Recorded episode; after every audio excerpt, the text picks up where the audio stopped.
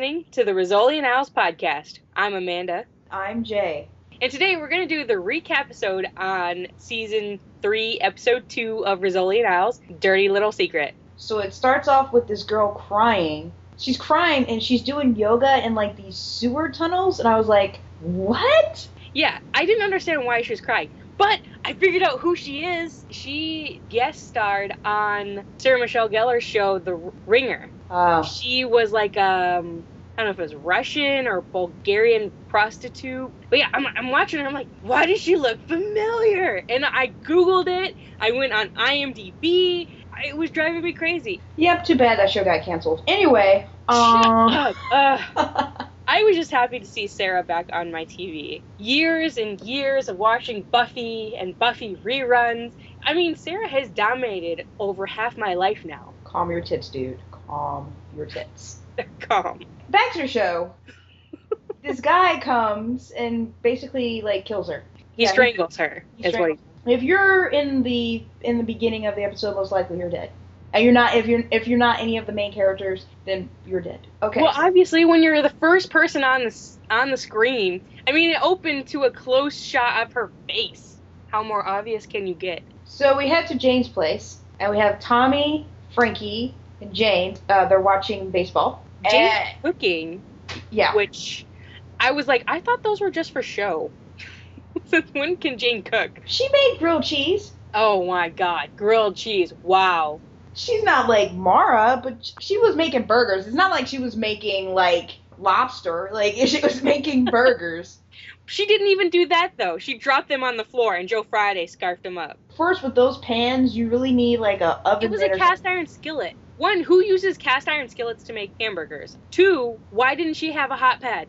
And three, why was she trying to like hold the pan? All she needed was the burgers. Just put the burgers on a plate. There you go. Keep the pan on the damn stove. Like Why is she moving the pan? She was like gonna carry it into the living room, be like, just throw them at Frankie, Tommy. Here's your burgers. without the bun or anything. No cheese. Just have your hamburger in your lap. There. Cooked it. Now you gotta eat it like cavemen. and then Frankie and Tommy were arguing. They were like, "Hey, what happened to our burgers?" Because Jo Friday's eating them. She's like, "Go hunt and gather." While this is going on, there's a knock on the door, and Jane thinks it's the pizza, a pizza guy. Like they called, like a, a pizza guy. I'm guessing they're saying Jane's cooking is not that great, or they knew something was gonna happen. I don't know. Either way, Jane was like ecstatic. She's like, "If you called pizza, I love you forever." So who's at the door? It's not the pizza guy. It's Frank Senior, their dad. Dun dun dun. So she opens the door and just stands there and stares. And I was like, this is starting to become a habit. Every time she opens the door, there's going to be a dude standing in Jane's doorway, and you're going to be like, oh, crap, who is it now? It's going to be Hoyt next episode, back from the dead. There's going to be a knock on Jane's door, and you're like, no, don't answer it. Every time you answer the door, it's not good. She should get, like, a peephole or something. She has a peephole. Does she? She never uses it. I, I, I, Ever. don't, I don't know. But I I will. use mine, but that's because I'm too short to see out of mine. Yeah, ladies and gentlemen, she is like four nine. No, I'm kidding. I'm five three, but my peephole is like at six foot. I'm like, how am I supposed to reach that? She I need to get a ladder just to see out of my peephole. she can like a stool next to the door. We head to the crime scene in the tunnels, and it's Maura, Frost, and Korsak, and they're there. And the girl that was killed in the first scene was there. She's been dead for two days now. So this is two days later. Decomposing with maggots, and you know it's bad when Frost starts gagging again. Okay, first season he was gagging, and then season two he didn't gag. He got better. Now he's gagging again. So maybe this is even worse than To like. be honest, though, I am. Yeah, I'm gonna say I'm not gonna give Frost a hard time for this one, or the writers a hard time for making Frost gag, because when they flash to the decomposing body and there's like melting flesh and maggots, I'm like, oh, it's okay, Frost. I would gag too. Korsak was telling Frost, you know, this is their this is Jane and Maura's first case, and Frost is trying to contact Jane via phone, and uh, she's not picking up the phone because she's having her personal day off. And I'm like, yeah, she has issues at home right now, buddy. Yeah, uh, there's something more important going on. So then they put out their handy dandy product placement iPad. I am pretty sure that was not an iPad, actually. I believe it was a Samsung tablet. Oh my gosh. Here we go. Okay, gadget guru. He's looking at his gadget, and they had like a newspaper, and it has a headline about Jane and Maura being frenemies. Just, I just want to say, no self-respecting journalist would ever use frenemies in a title. Like, gotta be like a like a tabloid or something. I guess maybe a gossip column or something, but I was like, "N- no, wouldn't it- happen. But here's another thing. I don't I don't think Boston is a small city at all. So how I mean, does everyone know that Jane and Maura are best friends?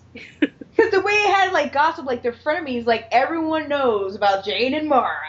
They do now. I know. It's just kind of weird. I don't know who my chief medical examiner is, and like over here, like a regular newspaper, they would just have like person got shot, and Maura's house is the daughter of Paddy Doyle. They wouldn't even have to mention their friendship. Maybe it was a slow day in Boston.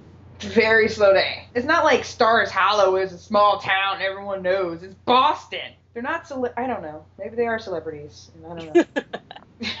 Boston has different cast of celebrities. They're the the Brad and Angelina of Boston. which is Brad and which is Angelina. Ooh. Uh-huh. Anyway, uh, so Frost is still nauseous from the body, and then so Korsak teases Frost. Korsak was talking about it about it being too hot, and Frost was like, "What? You're going through like male menopause or something?" and he's like, "I still have testosterone. I don't go to male menopause." And and so and so Korsak's like, "Ooh, look at this! Smell this body. It smells so great." And Frost is like, "Uh, uh, so Mark talks about like male losing testosterone, and then she goes, she walks up, and she's still talking, and she thinks she's still talking to Frost and Cors. Frost and Korsak just like left her, like this. This crazy woman is still talking about facts. Because usually, if Jane was there, they would be still talking. So she's just talking to herself. so Frost and Korsak saying that Jane and Maura needs to apologize and get over this cat fight. And Frost's like, "Don't ever say, don't use that term, cat fight. Chicks don't like that term." And Korsak's like, "Oh, really? There's too many rules with women."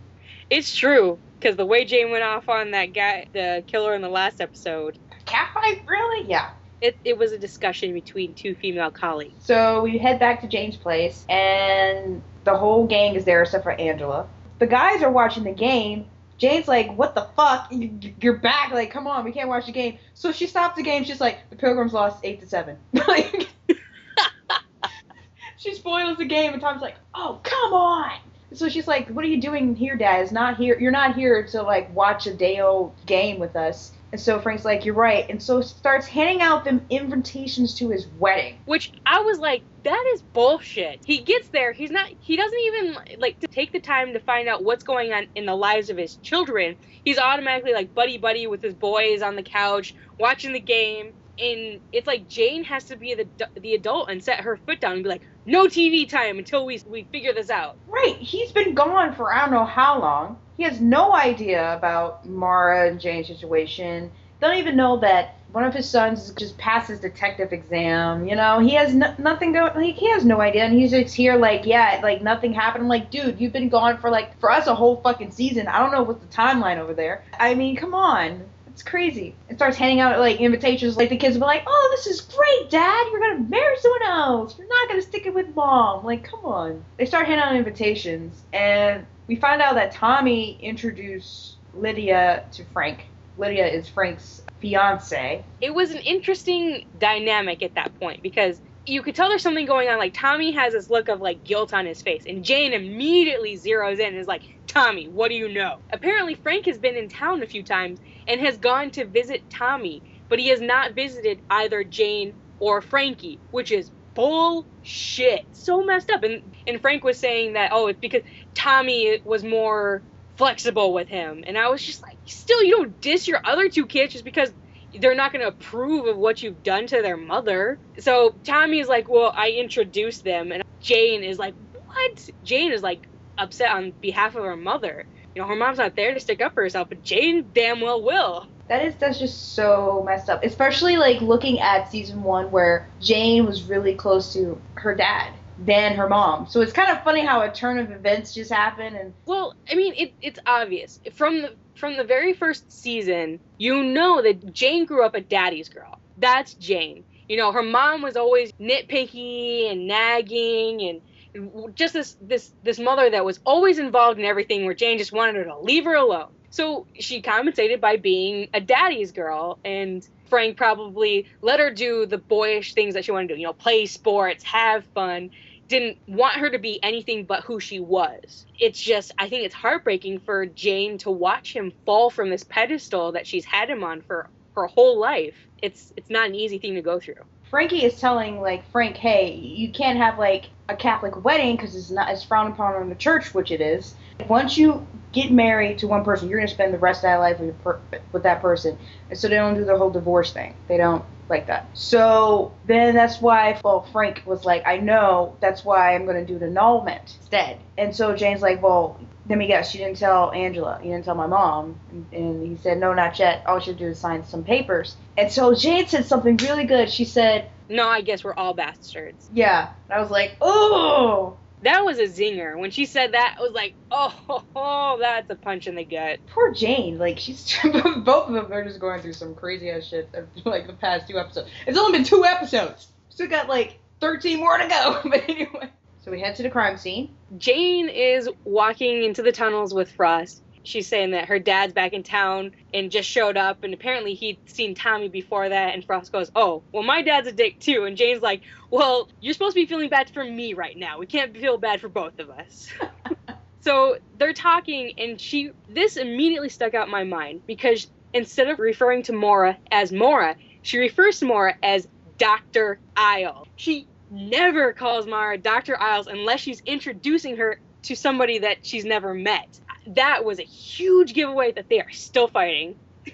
yes, yes, and or when they fight. There have been times when they fight and they're like, and Maura be like, "That's right, detective." When they use their formal names, you're like, "Uh, this is not good." But yeah, but Jane and Frost are going over info about the victim, saying like she ran a lot of cars every two weeks. That's totally insane, but okay. But yeah, so they go over toward the body, and the first time they've talked to each other for that day, I'm guessing, Jane's like, "Hello, Doctor Isles." Maura's like, "Hello, Detective Rizzoli," and I'm like, "Ugh." I know. Uh, it's so cold between them that you have to put on a jacket just to stay warm because it's bad. I know it's uh, it's summer, but I was freezing. I was like, ah. Yeah. It was icy in that room. Yeah. So they look it over the body, and of course, Jane and are arguing over the body. Where else would they argue? They're arguing about the cause of death. Or Jane would say some. She said something, and Maura's like, "It's actually pronounced like this." And then Jane's like, "Oh." there was a name for the rope that was used to strangle the the victim. Yeah, and then it, and then it became acts like, "What is this?" And Maura said some like biological term, and she's like, "Oh yeah, and the pink yucky stuff, that's a rash." And I was like, "Oh god!" and you can see the background, like Korsak and Frost just rolling their eyes, like, "Like this is uncomfortable. I don't want to be here anymore." So Jane gets up and takes Frost with her, and Korsak was about to leave with like them, and Maura's like, "No, you stay." So we head to the victim's apartment, I'm guessing. And Jane and Frost is there and are interviewing the roommate. And this is so funny. The roommate's like, So I'm really worried that I'm going to be next. I watch a lot of horror movies, and the roommates always get killed after the first roommate died. Jane just rolls her eyes at her and is like, "We have campus security outside of your apartment. You'll be fine." Well, while they're talking to her though, Jane picks up this random tile with some symbol on it and is like, "What does this mean?" And we're like, "Oh, here we go. They're throwing stuff at us." Why would she pick that up? It has no importance or significance to the victim. She didn't even have the symbol on her shirt while she was doing yoga. Why would she pick it up? Just cuz just because the writers have no other way to be like, "Hey, maybe this is important." This is the clue. Blues clues. Blues clues. When they did that, I was like, "Motherfucker, did they not learn from the last two seasons?" Ugh. We're gonna have a list. We're gonna have like symbol, destiny blanket, roofing nail, Tommy's fingerprints, cigarettes. Like we're just gonna keep like just keep going. Flower. Purple flowers, deerskin gloves. Like we're just gonna keep going. Just keep going. Shut off valves. Cut off switches. Broken beams. I can't do it. I can't. drawing a lady in the cemetery.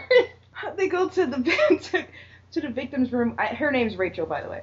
Go to Rachel's room, and she they go in her closet, and she had all these like cotton free, like it was just weird, like uh, environmental friendly clothing.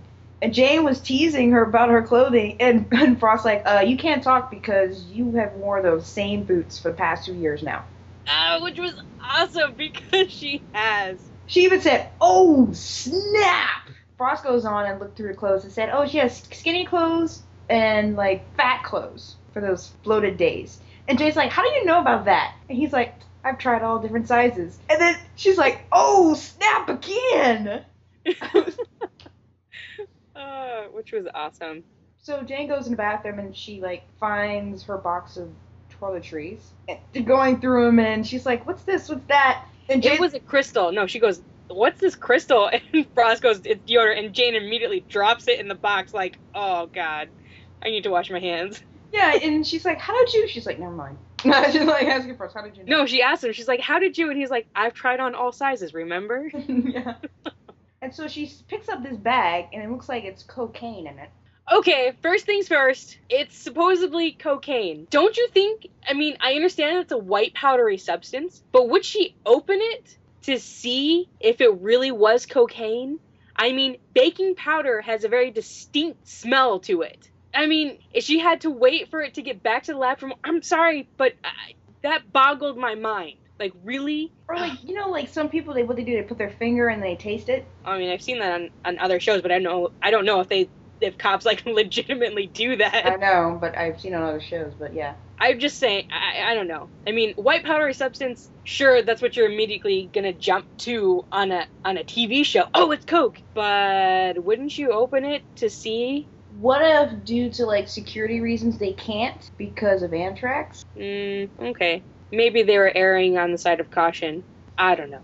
I was just a bit baffled by that, but that's just me. So we head back to the headquarters, and we're in there in the uh, interrogation room, and Jane and Korsak are interviewing the parents, which they happen to be separated. And how they figure this out, Jane was like, "Hey, I see that the dad has a different time than the mom." I was like, "What if they had the same time? How would you still figure it out?" But anyway, she figures out because the dad either is ahead or behind time on her, their watches that they're separated. Which was interesting. I was like, oh, well, gee, that's awfully observant of Jane. Yeah, I was like, okay. We find out that the victim had an older sister that died when she was seven. Well, not the older sister, but the victim was seven when her older sister died. And that she would go to the basement. I guess she would go to dark places to calm her down. Which explains why she did yoga in the sewers. I'm like, that's grasping at straws, but okay. um, I know. Oh, it's like, oh, God. and so Kind of random. I know. So the parents blame themselves because of the separation. That if if they weren't separated, she wouldn't be in sewers doing yoga, and she wouldn't be killed. And so Jane says, "Don't don't blame yourselves. Honor Rachel. Honor her."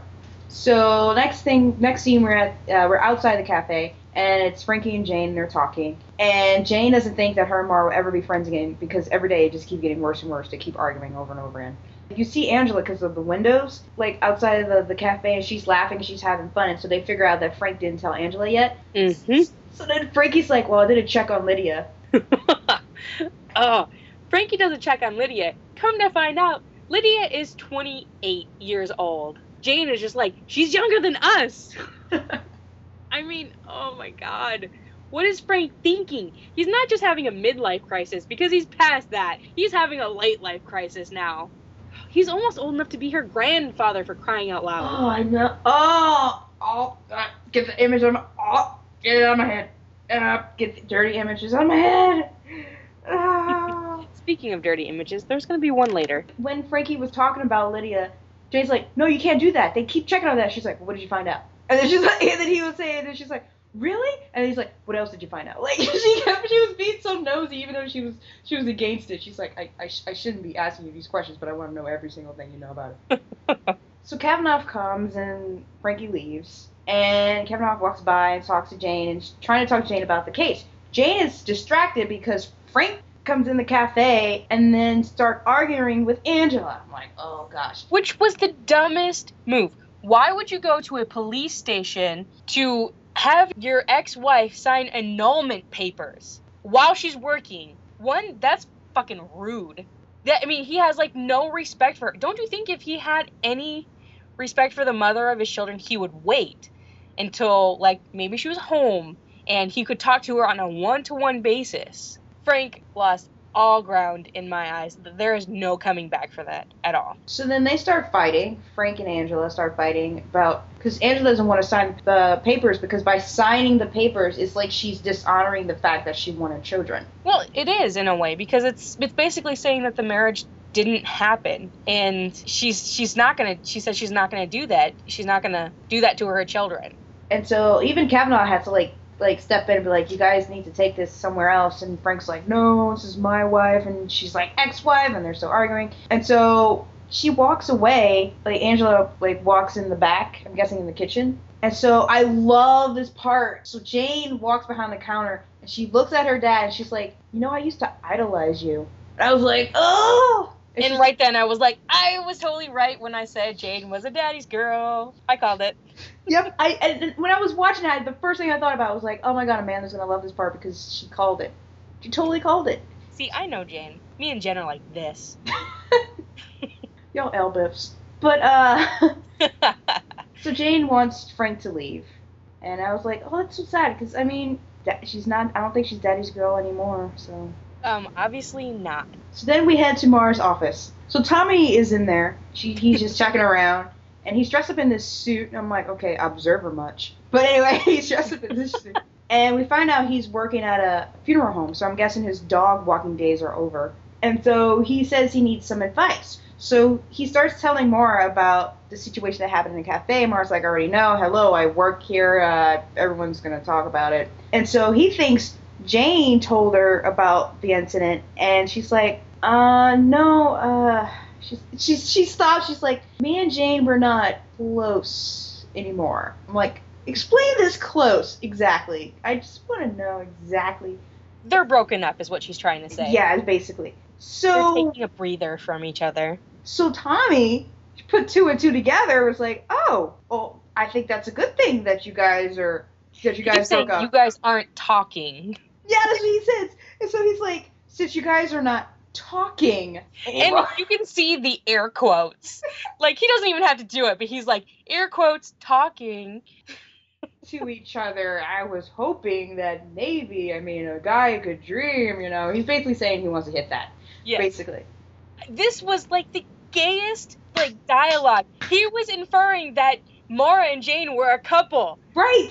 It was Right. so obvious. And and I'm like, the, are the writers trying to fuck with us right now? I think they are. They have to be because if they did this unintentionally, oh my god. That is bullshit. Because when I saw that scene, I was like, what? Because the way he said talking, all he could have said is like, since you guys are not friends anymore, and just kept going. But the fact that he had to emphasize talking, talking means does not mean talking. To me, talking means fucking. That's what it means to me. That's what it means when he says, since you guys are not fucking anymore, can we fuck? That's what he's. Am I the only? Come on. no, you're not the only one. I was yeah. I only watched that scene one time and I was like, "Oh, wow. The innuendo? I I can't I can't even right now." He's like, since you guys are not friends with Benny's anymore, can we be friends with Benny's? Because I want to be friends with Benny's with you. Yeah, and and Maura's like, "No." He's like, "Well, a guy can dream." I like how Maura's like, huh, huh, Tommy. So you were talking about you need some advice. Like she just like, She changes the subject. she's. I was like, oh, rejected again. That is the third time, by the way. You got rejected the first time because she found out Jane is the one that taught you how to play chess, and she's like, oh, that's not gonna work. You got rejected the second time when she didn't want to kiss you. She's like, I'd rather be doing dishes than to kiss you, so it's not gonna work. Now she's not even fucking anymore with Jade, and she's like, I uh, no, no, it's not gonna work. He starts talking about that he knows Lydia. Once again, no Lydia does not mean no, I just know her. It means that he slept with Lydia. I mean, if you still don't get the first time, if you still don't believe that the talking was this, why? Look at the second thing he says. It was like a, a, a double meaning. I'm just a- saying. Yeah, the double entendre of what he's saying. I'm just saying they they did that back to back on purpose. Yes, because he replaced talking and knowing with the same meaning. Thank you. You're oh. welcome. He's asking Maura should he tell his dad about it, and Maura's face was like, "Are you fucking kidding me?" No. like, of course you don't tell your dad. What are you thinking? Yeah, you want me to sleep with you? Oh, hell no. No, she's like, obviously Jane got most of the brains in this family. So we head to the morgue, which is like right across from her office, and Maura's doing the autopsy on Rachel. And Jane walks in, and so does the lab partner from last season. The cute lab assistant. I'm glad to see she's back. And her glasses. Yeah. She's adorable.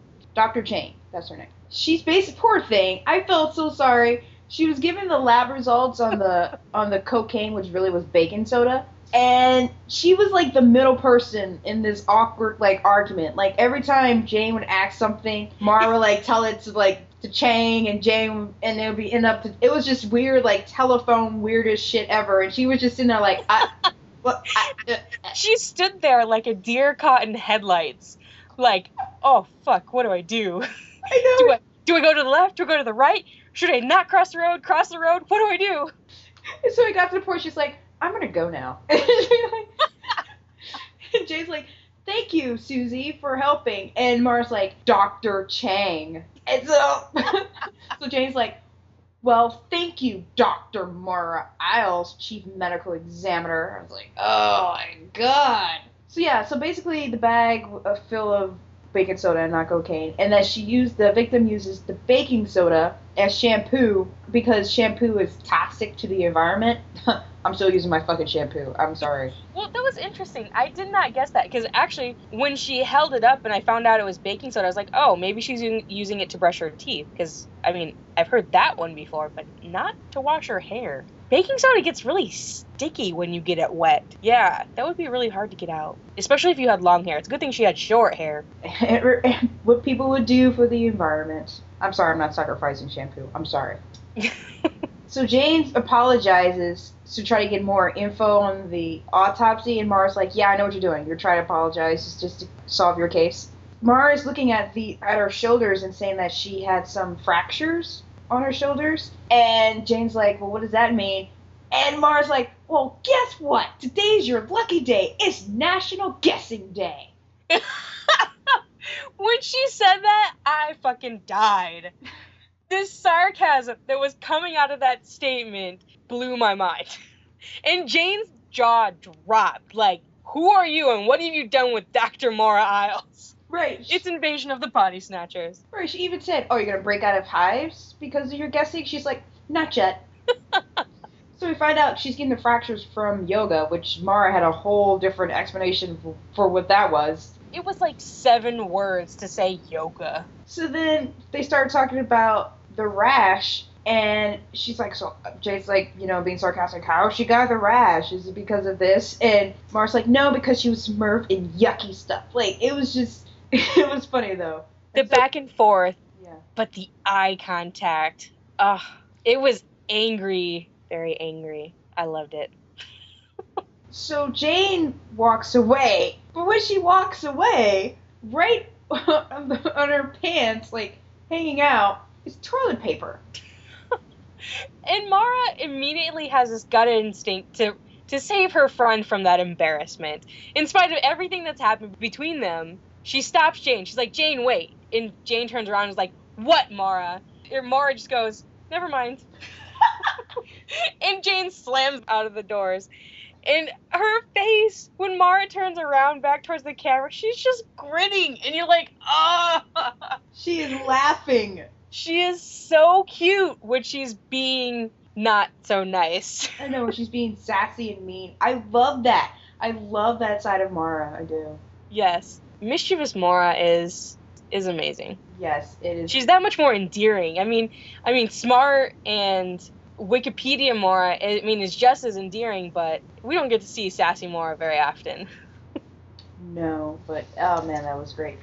Jane goes back upstairs towards her desk, and it's her and Frost and Korsak, and like they're looking for clues, and she's looking at the board, and she turns around, and then Frost and Korsak they notice it's the toilet paper, and they're like trying to like hey Jane. Jane's like not paying attention. She's really in concentrating on the case. She's like, uh, they're like Jane, but you, you have, and, and, you know, and she's like just not paying attention. Frost and Korsak both turned around to see that other guys in the precinct were looking at her and noticing the toilet paper hanging. So they moved closer to kind of block Jane from their view rather than say anything.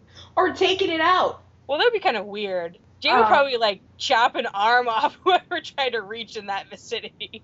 But it didn't help because Frankie came in and saw it.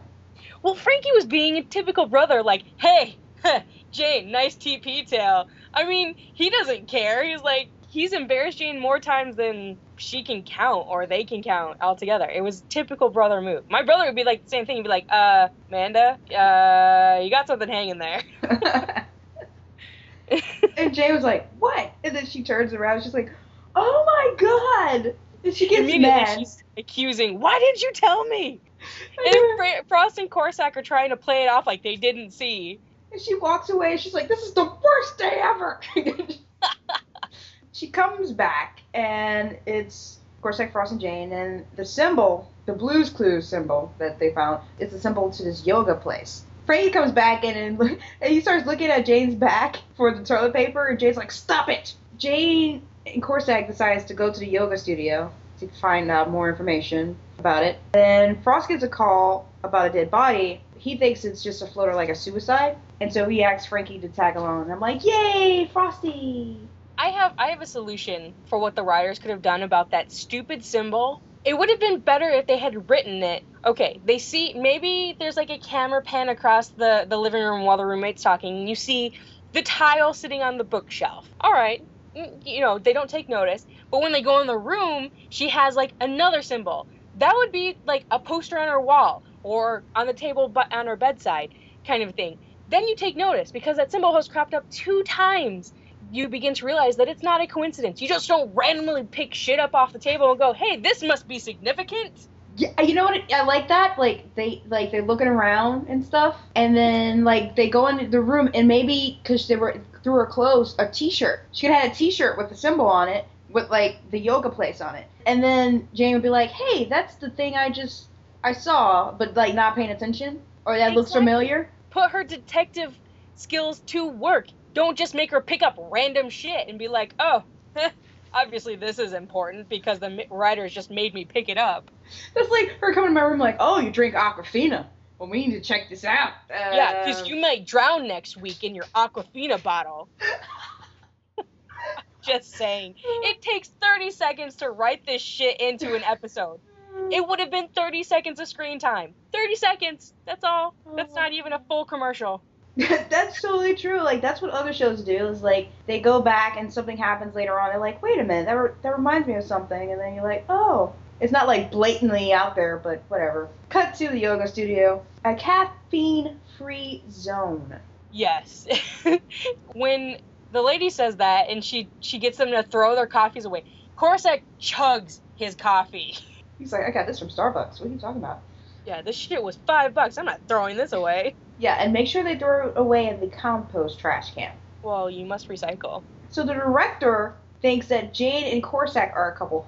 Which what Oh is my with god. what is with episode two? I don't know. Last season, But I threw up in my mouth a little bit. Because last season, episode two, and they went to that uh, fertility clinic, and it was Jane and Frost. And the nurse came back, was like, "Oh my God, biracial kids are so cute." She thought they, they were a couple. What is with that? Like, is that the new thing? I don't know. I would not have thought that though. Jane and Korsak are couple. Like, oh, father daughter, that's so cute. You guys are doing this together. Why would you automatically think it's a couple? When I see two people, Yeah. regardless, I don't automatically think, "Oh, they're a couple," Mm. unless in they're they're humping their brains out in front of me. I don't know. Like, oh God, I would hope not. Have some decency. And the thing about it, when I was watching this episode, the first thing I'm like, "Did we just podcast this shit last week?" I know. I thought that too. I was like, oh God, I don't need this two weeks in a row. I know. It became reality. I was like, oh God. I yeah. I was I was nauseous like Frost. I was like, this is not good. So apparently, the director says they need to do yoga in order to see the master. So a they disaster. yeah. So they gave him these clothes with the symbol on it, once again, that symbol. And Korsak's like, uh, can we have something that's not so stretchy? Head to a different crime scene. It's outside by this lake. And Frankie is over the bot, the dead body, and he's like a little kid in a candy store. He's like, "Do you think this happened? Do you think it was this? I think it's because his, his eyes or something was eaten out. It was fish. Do you think it's fish? Do you think he hit like a rock or something? Like he's like asking all these questions. Like it was adorable. Like I just He was so excited for his first floater, and Frost is standing there taking notes, like, huh, yeah, it might have been fish. So then Tommy shows up to pick up the body because he works at a funeral home. He looks at Frost. He's like, "Yeah, Rizzolis can handle dead bodies." Walks up to the body and is like, "Oh, oh god." Walks away and just pukes. and then Frost loses his shit. He, he he's a sympathetic puker, so he is puking everywhere. And Frankie's looking at both both of them like, "What a bunch of clowns." It's like you've never seen a dead body before. Well, it's just so funny that Frost lost his shit, not from the dead body that's decomposed right there in front of you. No, it's from Tommy puking. Back to the yoga studio. Of course, poor Korsak. He's sweating. He's drenched. He's like having trouble with all the poses. His leg is like a foot off the ground, and it's supposed to be straight up in the air. That's totally me. I can't do yoga. Just... I would have fallen over. He at least was able to stay balanced. Yeah, Jane, by the way, no issues whatsoever. She's he's, she's like posing. She's a pro. Didn't she have trouble with the poses last time her and Maura did this? Did they continue doing yoga? I don't think so. I I think they continue doing yoga ever since episode based on their Twitter accounts. Every time uh Maura says something like, "Oh, you have your yoga stuff today," Jay's like, "Oh, look at the time, can't go," and forces her to go. I think uh, Jane does a lot of yoga and talking with Maura.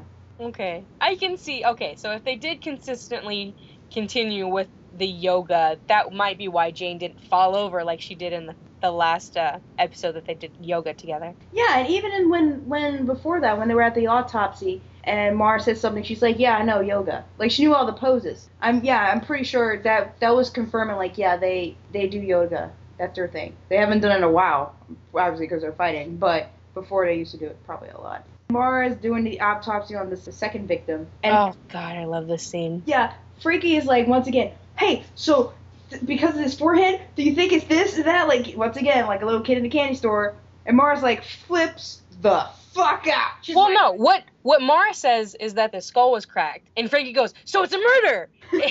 like all excited, and yeah, that's when Maura flips out on him. Yeah, she's like, "Don't guess, don't speculate." And she's thinking all these reasons. Maybe when he floated, he hit a rock. Maybe it's this. Maybe she even said, maybe even Wild Coyote came and hit him with an anvil. Don't guess anything. And she just keeps going. She's like, science takes time and you need to find out you need to have all the evidence until you confirm whether it's suicide or homicide. And while this is going on frankie's just like looking at her like petrified like oh god. Yeah, he's scared out of his mind and he's like okay i'm just gonna back away slowly so as not to disturb grizzly Maura.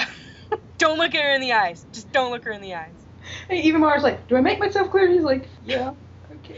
But basically what it was it was Maura took all the pent up frustration she had from Jane when Jane always makes her guess and do things quicker than she wants to do and speculate, all this stuff. She just released it all on Frankie.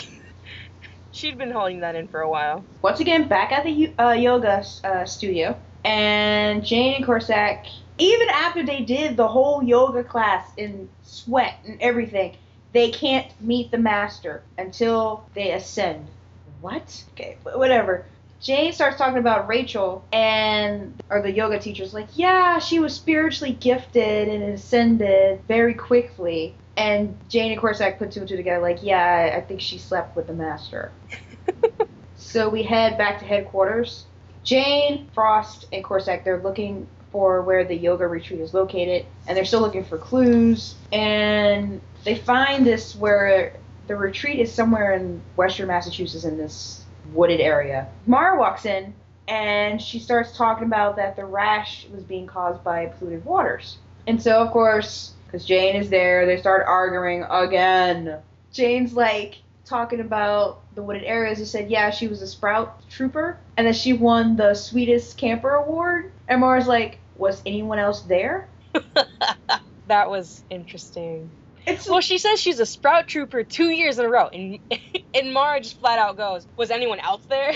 like Jane would not have been able to do it on her own. or she will only be sweet to herself. That's how she won. And like there was like a pause. It was like tension. Korsak looks at Frost, Frost looks at Korsak. They're looking at Maura between Maura and Jane, and No, Maura's like, to watch you win the award. And Jane's like, yeah, good save. Very good save. it was like Maura realized how mean it was what she just said and had to quickly recover. Fumble on the play, but nice recovery. so Maura decides that she wants to go in the wooded area, and test the water quality. And Frost and Korsak come up with this idea because Korsak's like, yeah, while you're out there, you could get a statement. And Jay's like, no, you can't do that because Maura's a medical examiner and I'm a cop and I'm supposed to do it. And so they're like, oh, well, you guys can go together. And then they look at each other and they're like, um, we're just gonna take different cars and we're gonna take different routes. And of course, like you can't do that. You can only take one route. Jane says that they're gonna take two different roads, and Korsak's like, "There's only one road." Yeah. and so Maura's like, I'll get my stuff. And Jane's like, I'm gonna talk to Cavanaugh. And so Frost's like, wow, I hit and miss. And he's like, nope, wait for it. Cut to outside. Mo, the towing guy, tows both Jane and Maura's cars. Which was awesome. they walk out. They're like, "What are you doing?" and Jay's like, "I park here outside every day." And he's like, "Yeah, I know." And now your car getting towed, which was a great He's like, callback in season today. one. Today. yeah, it was a great callback to season one because her car, did, he did tow the car for her to be parking in the non-parking zone. When did Maura start driving a hybrid? In season two, Did she? I don't remember that. season one she had a sports car. Season Okay. two, she had like a blue Toyota like Prius type. They even did product placement on it on like one episode. But this time it looks like she changed it again with a different color because it was blue and that looked like it was like a grayish color. Yeah, this was this was a gray Prius. I was pretty sure. Okay, I understand the Toyota reference, but I was like, man, where did her sports car go? Ugh. Yeah, she said like in season two like it's more about the environment or something. I don't know. I they mm-hmm. could have kept the sports car. Just another product placement. Yeah, but I guess when you're funded by Toyota, you gotta have someone driving a Toyota. You're kind of obligated to drive a Prius.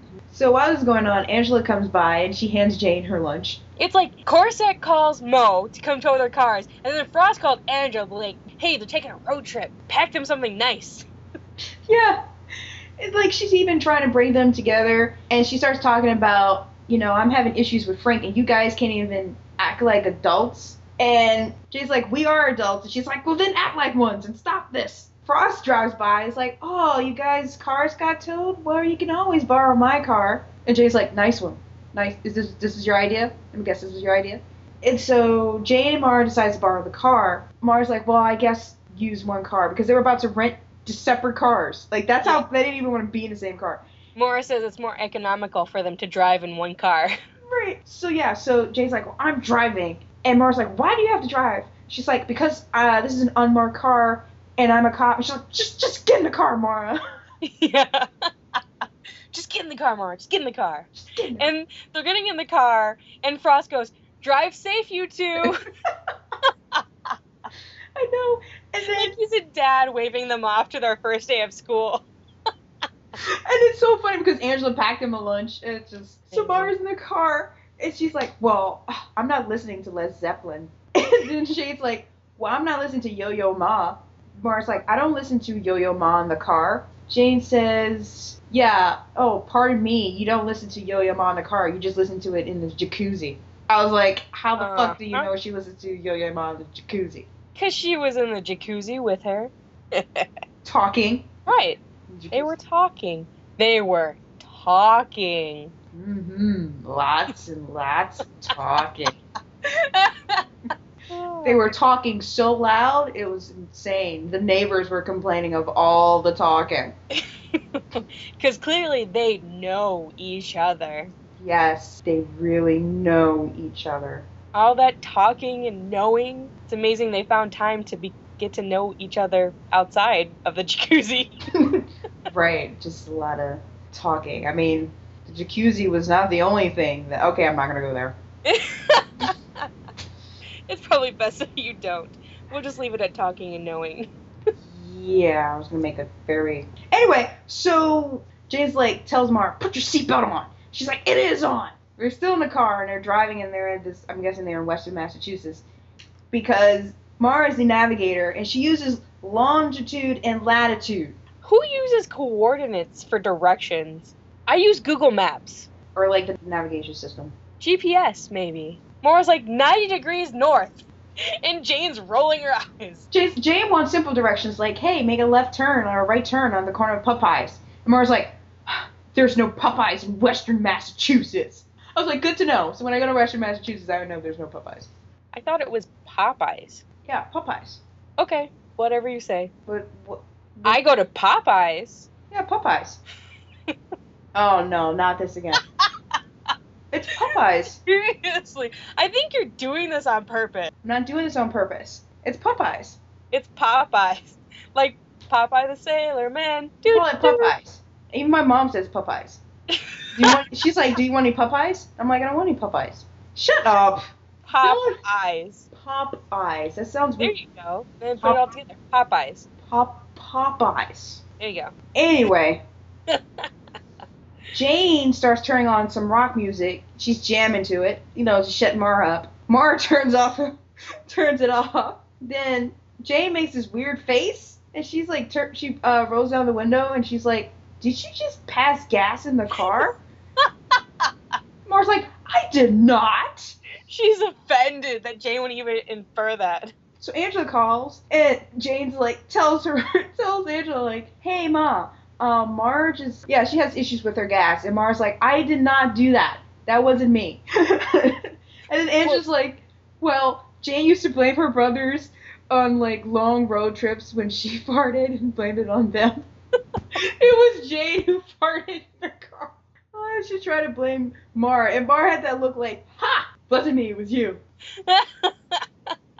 And just like, hey, did you guys get that auto book that's in the cooler? And so Margo digs in the cooler, and the title says, What to Do When You and Your Best Friend Can't Be Friends. Maura says, What do you do when your former best friend is a bitch? that was amazing on Maura's part. And Jay's like, Yeah, good one. Yeah, and but Maura goes, "Oh, it's wet. We can't listen to." it." Which it was a CD, and I'm pretty sure if you dry a CD off, it'll work just fine. Yeah, she just used that excuse. She's like, I'm not listening to this shit. Uh-uh. I think it would have been awesome if they did, just to see what kind of messed up crap would have happened. Like. Jane probably would have grabbed it and thrown it out the window. It's probably best that they didn't. So we head back to headquarters. Frost and Frankie are looking up clues about the second victim, and they found that he was a professor, and they looked at this lecture video he did. And so Frankie starts teasing Frost about the fact that he was nauseous and vomiting when he saw the second victim's body. So I thought that was really funny. And I love the fact that you get they still have the action figure there. Like he still yes, I noticed that too. The one that they fought over in that episode. Yeah, oh, Frosty being friends. I think that's adorable. So we head back to the car. Jane and Maura, they're still arguing. As Maura says, "Oh, you need to, you need, you're getting close because of this." She sees like this bush or something, and Jane's like, "Would you just please just use regular words and just say simple directions?" She's like, "Oh, look, we're at a gate. Look, it's a Homo sapien." So there's a guard at the gate, and he's asking for their names, and so they won't give their names. And so he's like, "Well, we need passes." And he's like, "Oh, we we've descended." And she pretends like her and Maura are a couple. I know. I was like, oh my god, here they go with the couple thing again. She's like, we just descended, and she reaches over and pats Maura's hand, and I was like, oh god. For a split second, Maura's like, "What the fuck you doing?" And then she like plays with it. She's like, "Yeah, we descended." So they can't go in without passes, but they can go like toward the picnic area. So they pass through the gate. So we see Jade and Maura at the lake, and Maura's there. She's testing the water. She sees something like this apparatus, I guess, in the water. She starts taking pictures, and she drops her phone in the water. I'm like, ugh. I would have freaked the fuck out. I'd be like, ah, my life gone. I'm like, how the fuck am I supposed to call people? I don't know their numbers by heart. Better hope she backed her shit up. So then she gets up and she senses that they're in danger, and Jane's like, I, I really need to talk to this master guy. She's like, No, we gotta go, we gotta go, we gotta go. Well, because So- she looks up and there's two, there's like two or three guys that definitely don't look like they do yoga, hardcore staring at them across the lake. So they leave. We head back to the car. Maura tells them what she found. It was basically they were fracking equipment in the Which water. I was like, ha, frack. Oh gosh. It's, Battlestar Galactica. Come on, who didn't laugh when she said fracking? I didn't, because I don't watch Battlestar Galactica. I was like, yay. She said fracking. So basically, it's illegal because what they're doing is they're drilling for natural gas, but if they put chemicals in water, which pollutes them. Jane thinks Rachel was killed because she found out about it, and then while they're talking, all of a sudden, a truck comes out of nowhere and hits their car. Oh, that scared the shit out of me. I did not see that coming. I was like, oh my god. I know. I was listening to Amanda watching it, and she screamed, and I was laughing so hard. It was like, oh, she got see the car accident part. Well, cause like they're talking, it's like it's like when they do it in the movie, you kind of see it coming. It's Rizzoli and Isles. Who expects that shit to happen? I will say the last thing that scared me like that was in Inception, and the train came. That scared Yeah. the shit out of me. I did not expect that to happen. We just spoiled Inception. It was all a dream. Oops. Ah. Oh, now you spoil. Jane and Maura, they're in the car. Like the car is totally told. Like it's I don't know. Jane would have been hurt more. There's no way. I she was T-boned on the driver's side, and all she had was a cut on her forehead. I have been in an accident that wasn't even on the driver's side, and I was hurt more than Jane was when she got T-boned. Actually, I was in an accident when I was in high school. My side was the part that got hit, and I had like a cut, but I thought the cut was like I still have the scars. Like you can't see it because unless I shave my head for some odd reason. But I remember like waking up or whatever for a little bit, and I thought I was sweating, but that was blood all on my face, and that just came from a small cut that I didn't even need stitches. So I could see possibly she could just have a small cut. I don't know. Either the truck didn't hit them as hard as it, they made it look like, or it was just unrealistic. Jane tries to use her phone, but her phone is all wet and broken. Maura's leg gets stuck between the I don't know what was that the dispatcher. I think so. It was w- that unit that was on the dash. She got her leg pinched between that and the, the dashboard of the car. They're trying to get her leg out of there, and while this is going on, the guys that hit her is like, oh, we really want to kill them.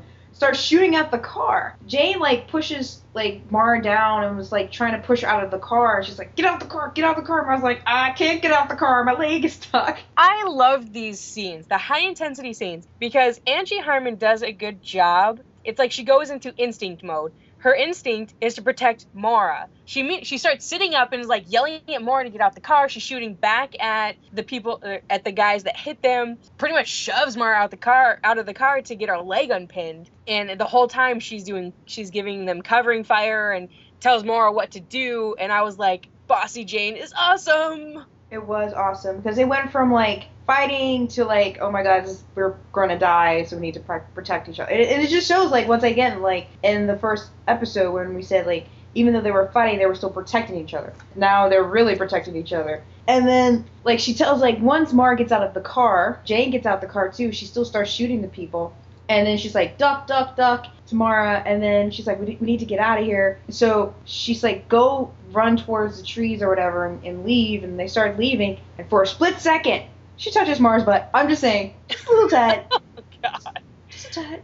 Ugh. She touches That was the least of my worries at that point. I was watching that whole sequence and I'm like, man, this is kind of actiony for Rizzoli and Isles. What's going on here? the shootouts, and it was just crazy. Yeah, so they escape. Okay, so we head back to headquarters. Korsak is having a hard time uh, contacting Jane. Frost thinks that Jane can't hear her phone through all the yelling that they're doing. Which is pretty accurate. I mean, they were going at it before they got hit. So Frankie and Cor- is there too, and they're still looking for clues. And then they find out that the second victim, because of his injuries, that he was at the in the tunnels too, and that it was not a suicide, it was a, du- a double homicide, and it's basically from the same killer, and that they're two connected. So then we head to the woods. here's when it gets really interesting. And Jane's like walking in front of Mar. Maura's having a hard time catching up with Jane because she's limping because of her injured leg. Which I can't believe Mar was even able to walk. She's a boss. She is a boss. I mean, look at the heels she wears to crime scenes. I mean, she's telling Jane like, "Please stop, please stop. I'm having a hard time." And so they decide to stop, and they look at her leg. She's basically saying she's she's gonna lose her leg if they don't like drain the blood. She's telling Jane that she needs to do it, and starts like showing her how to perform. Yes. And Jane kept her cool while they were being shot at. They got hit by a car. She freaks out when she has to cut Maura's legs open. Like, girly panics, freaks out. And Maura's like asking Jane for the phone. Jane thinks because the call, she's like, "No, it's broken." She's like, "No, I'm gonna use the broken glass." So she breaks. Poor Siri. She breaks the uh, phone. It wasn't an iPhone, though, was it? I don't know. I don't think so. It looked like an Android. and she says she says use this as like a scalpel. So Jane's like, I'm not doing this. I, I can't do it. She's like, Mar, I can't do it. I can't do it. I can't do it. And so Mar's like, take off your shirt. Jane's like, what? Uh, now I know you have a head hin- you have a head injury. She's like, really, Mar? This isn't the best time. not right now. We, I mean. I know we're talking, but I don't think we should be talking right now. This is not a really good. we should be doing this right now. we know each other well enough right now. And so Mars like, no, no, no, no, to to use it to bind the wound. She's like, not that, not that. So still, Jane's still freaking out. She's like, I can't do it, I can't do it. She's like, I really need you to do this. Come on, you have to do this. So she's like, okay. So she takes off her shirt. She she takes the the broken glass and she makes a cut. But Mars like, oh, it's fine. Just add a little more pressure. I'm gonna be good. This is great, you know. So Jane's like, okay. and then she cuts deeper. And Mars like, oh god, I'm in pain. She's like, I'm not okay. She's like, "I'm she not passes okay." the fuck out. I know. And uh, Jane's like, Mar, uh oh. Yeah, Jane was actually kind of calm from Maura passing out. I'd be more freaked out about her passing out than she was when she was told to cut into her leg. First, and once again, for a split second, Jane was hovering over Maura in a tank top. When Maura wakes back up, her hand was awfully close to her boob. It was like, this is not a good time to be getting a grope in, Jane. We didn't get to that yet. Back to the headquarters.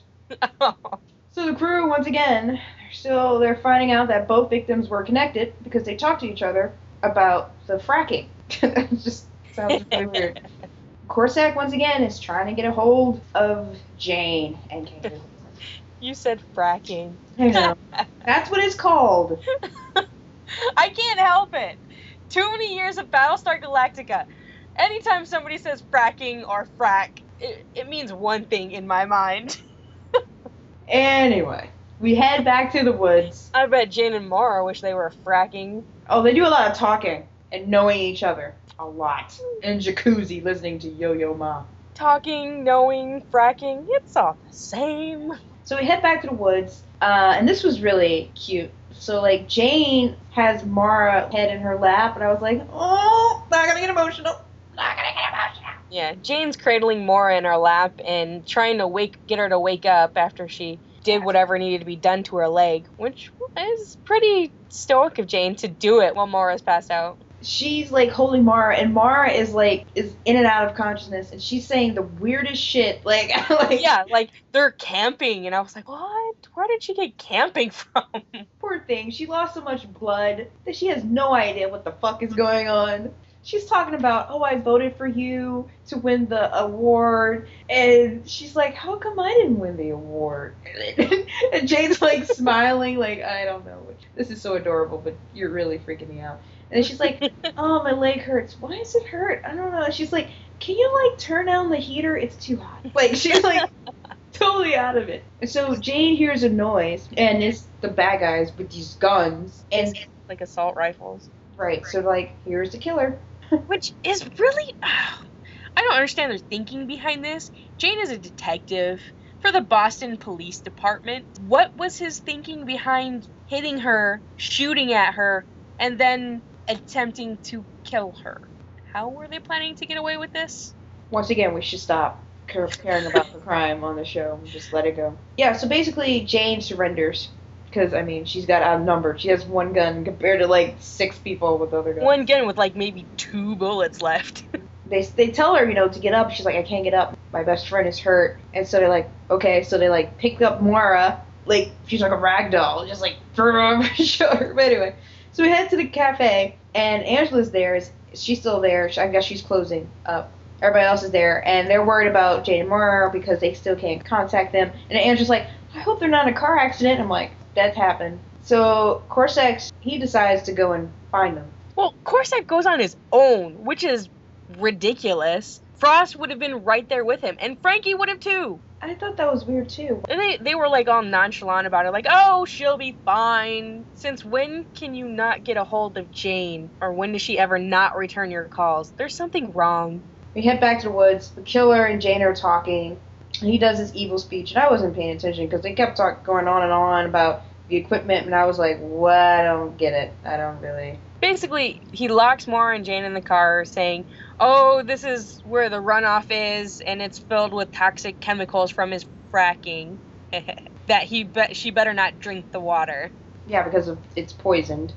And so they leave them, and the water is filling up in the car. Maura suggests use the phone. Jane uses the phone as glass to cut, and there's a scene where she's cutting, trying to cut her seatbelt. Oh yeah, so Maura suggests use the phone, and so she's like, I can't use the phone, and she pretends to use it, and it works magically. And Maura was like, "What did she say? The memory something dried off," and she starts giggling. yeah, she's poor thing. She's she is out of it. totally. Either she either she hit her head really hard, or she lost a lot of blood to be that loopy. I think she lost a lot of blood. Dude, she looked white. Like, she was pale, okay? Very, very pale. Uh, Maura's like, oh, tell Angela that we're friends again. And then Jane smiles for a bit, but then she, like, sort of cries in sadness because, like, Maura's hurt and she's like, oh my god, we're gonna die. She tries to use the phone, but it doesn't work, and it only works by texting. But you can only text symbols. And so Maura was, like, started to, like, say, like, do the, like, the longitude and latitude. yeah, she randomly rattles off their coordinates, and I'm like, what is she, a homing pigeon? How the fuck does she know their coordinates? I mean, oh my god. it wasn't like they were in the area that they were supposed to be. They were in whatever the runoff ditch, which I don't know. I that's I was just like, uh, no. So then she starts making these weird noises. And so Jane's like, what? And so she's like, oh my god, Morse code. Because she was like, beep, dot, dot, whatever. So Jane texts Morse code to Korsak.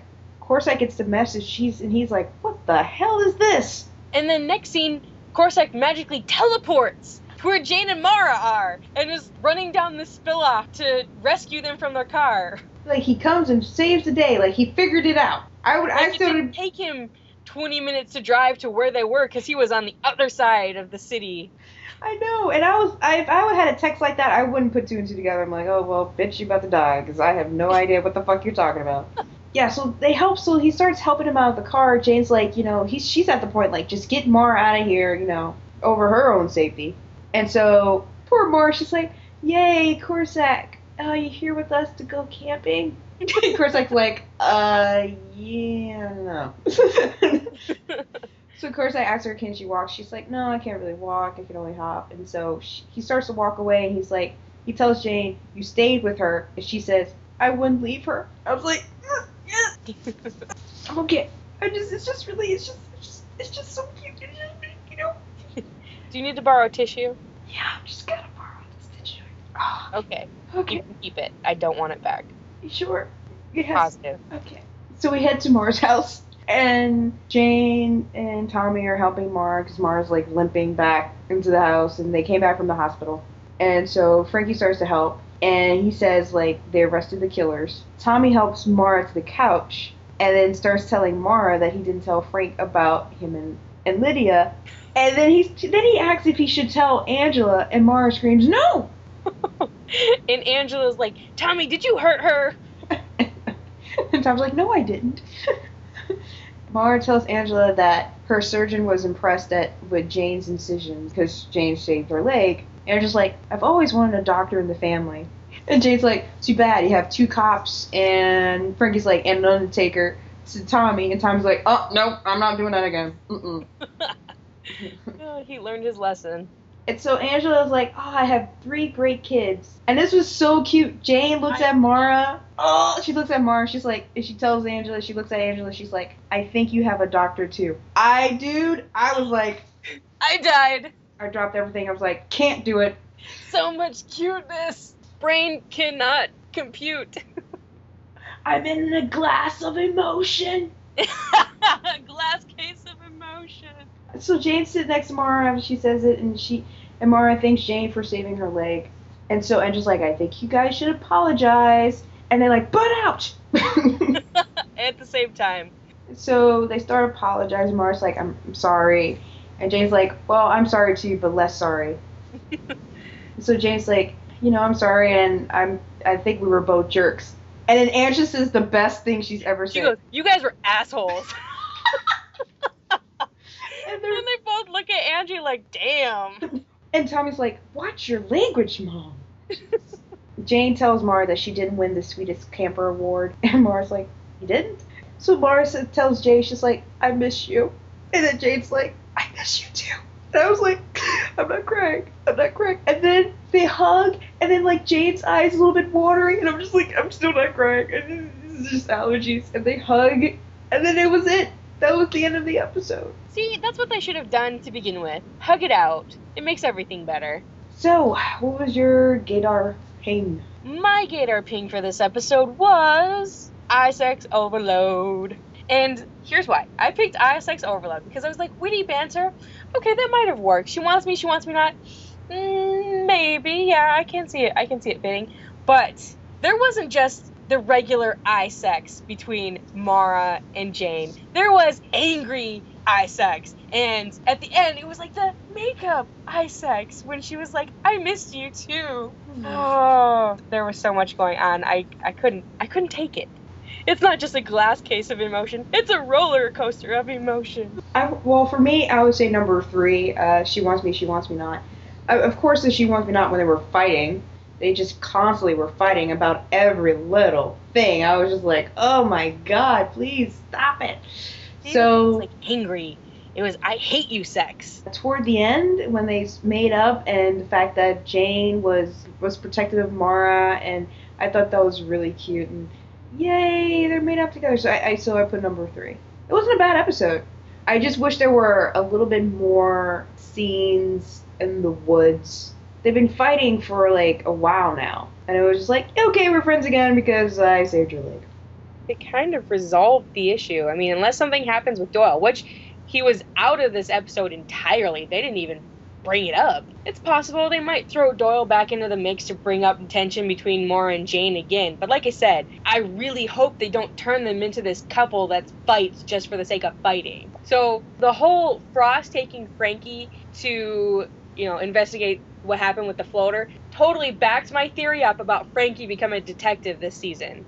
I predicted it in the season two recap that we did, and so far we're on the right track here. Yeah, I think that was I think that was sort of like a given because he passed his exam last season. Well, he did pass the exam, but that doesn't automatically make you a detective. No, but I think uh, yeah, I could see him being a yeah. He's not gonna wear that uniform anymore, which is a bummer. But he's gonna. Yeah, he's kind of cute in the uniform. I know. He kind of looks like a stripper. I wasn't going there.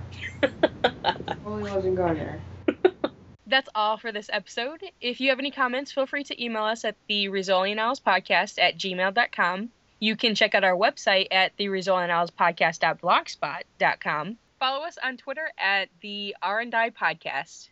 If you would like to subscribe to us on iTunes, search Rizzoli and Isles and take a look in the podcast section. Thank you for listening.